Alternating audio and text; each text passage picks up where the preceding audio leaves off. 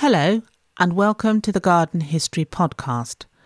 My name is Advolly Richmond, and I'm a garden, landscape, and social historian.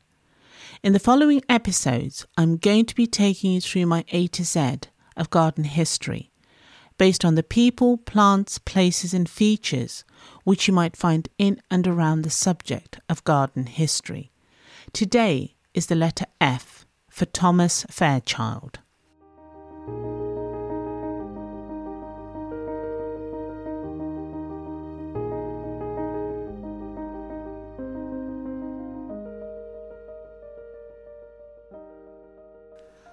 In the study of gardens and landscapes, we need to take into consideration the people who provided access to existing planting material as well as to the wealth of new specimens. Thomas Fairchild was an 18th century English nurseryman who was not only pivotal in the introduction of new and exotic plants to the general public, but he was also an experimental horticulturalist and was the first to create a hybrid plant deliberately. Fairchild was born in 1667, but we know very little about his early life. But certainly by the age of 15, he was apprenticed to a clothmaker in London. During his apprenticeship, he had little or no interest in the job in hand but became more and more fascinated with plants and gardens. And after he had served his seven years, he left the clothmaker to find work in Hoxton, which at the time was a village in North London, as well as being the centre of a flourishing market gardening trade. By the 1700s, he had his own nursery known as the City Gardens, where he collected, cultivated, and supplied a range of rare and exotic plants, which were greatly sought after by his many wealthy clients. At Hoxton, Fairchild kept a vineyard of over 50 different varieties of grapes and was well known for his fruit trees and his collection of succulents, including his much prized aloes. A speciality of his were the North American plants, which were supplied to him by the naturalist Mark Catesby, who you should have already come across in the letter A for American Gardens. Throughout his travels, Catesby painted beautiful images of animals, birds, insects, shrubs, and many other plants. And on his return to England, Catesby stayed with Fairchild in Hoxton and chose to display his fabulous watercolours at Fairchild's nursery. This arrangement would indicate that apart from having a good working relationship between the two men, Fairchild's clientele had the money and the desire for the exotics on paper as well as the actual plants in the nursery. Thomas Fairchild was often referred to as the curious gardener of Hoxton. Now, this was meant in the true sense of the word, because in 1717 his intense curiosity resulted in the successful crossbreeding between a carnation, Dianthus caryophyllus, and a sweet William, Dianthus barbatus. This produced a sterile hybrid, Dianthus caryophyllus barbatus, which became known as Fairchild's Mule. Fairchild's experiment greatly alarmed him and left him with the moral dilemma between his pursuit of horticultural science and his devout faith. Now, since the 1660s, the Royal Society of London had been an organisation which promoted all sciences and its benefits, but you had to be a member to present your work. Fairchild was not a member of the Royal Society, therefore, his paper about his experiment were presented by someone else, who described how Fairchild had come across his hybrid mule by chance in his garden.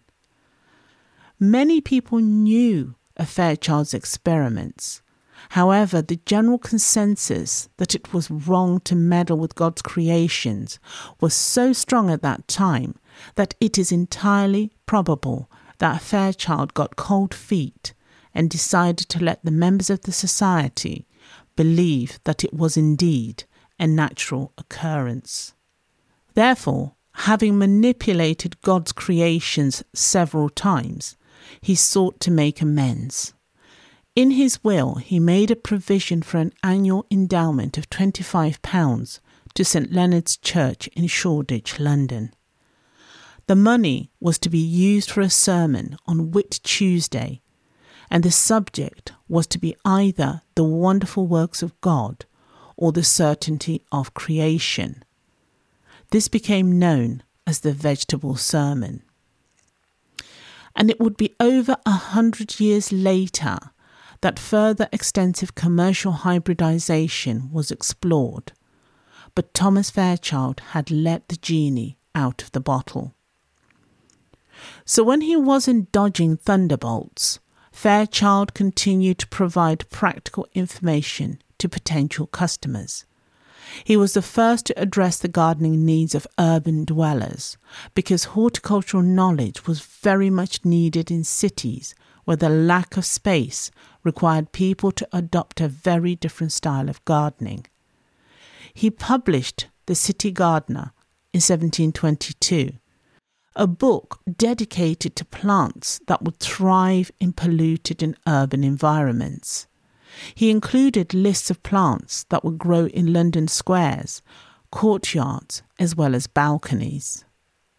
Obviously, all of these urban friendly trees and plants which he suggested were commercially available from his own nursery. But one particular tree worth mentioning is the now ever present London plane, Platanus hispanica, a true city tree. It is the most common tree in many towns and cities, including London. The London plane was said to be a natural hybrid between the Oriental plane, Platanus orientalis, and the American plane, Platanus occidentalis, and it proved to be an excellent urban tree due to its high tolerance of hard pruning and air pollution. In 1725, he joined the Society of Gardeners, who were based in and around London. They combined their knowledge to produce and publish a catalogue of trees and shrubs, both exotic and domestic, which were propagated and sold around the city. Thomas Fairchild died in 1729 and was buried in a quiet corner in St Leonard's Church. Each year, the vegetable sermon is still conducted by the Worshipful Company of Gardeners, and in line with the wishes of his will, the lecturer of the vegetable sermon still receives a payment of 20 shillings. The coins are presented in a small velvet bag, which of course you now have to return. In 2003, Thomas Fairchild was commemorated with the gorgeous pink English shrub rose called the ingenious Mr. Fairchild. You can see a portrait of Thomas Fairchild and an image of his hybrid mule on my podcast page at advolly.co.uk. You may also like to have a look at my pinned tweet at advollyr to see some of the letters I covered last year. Thank you for listening to the Garden History Podcast, and please join me again for the next episode. Until then, thank you and goodbye.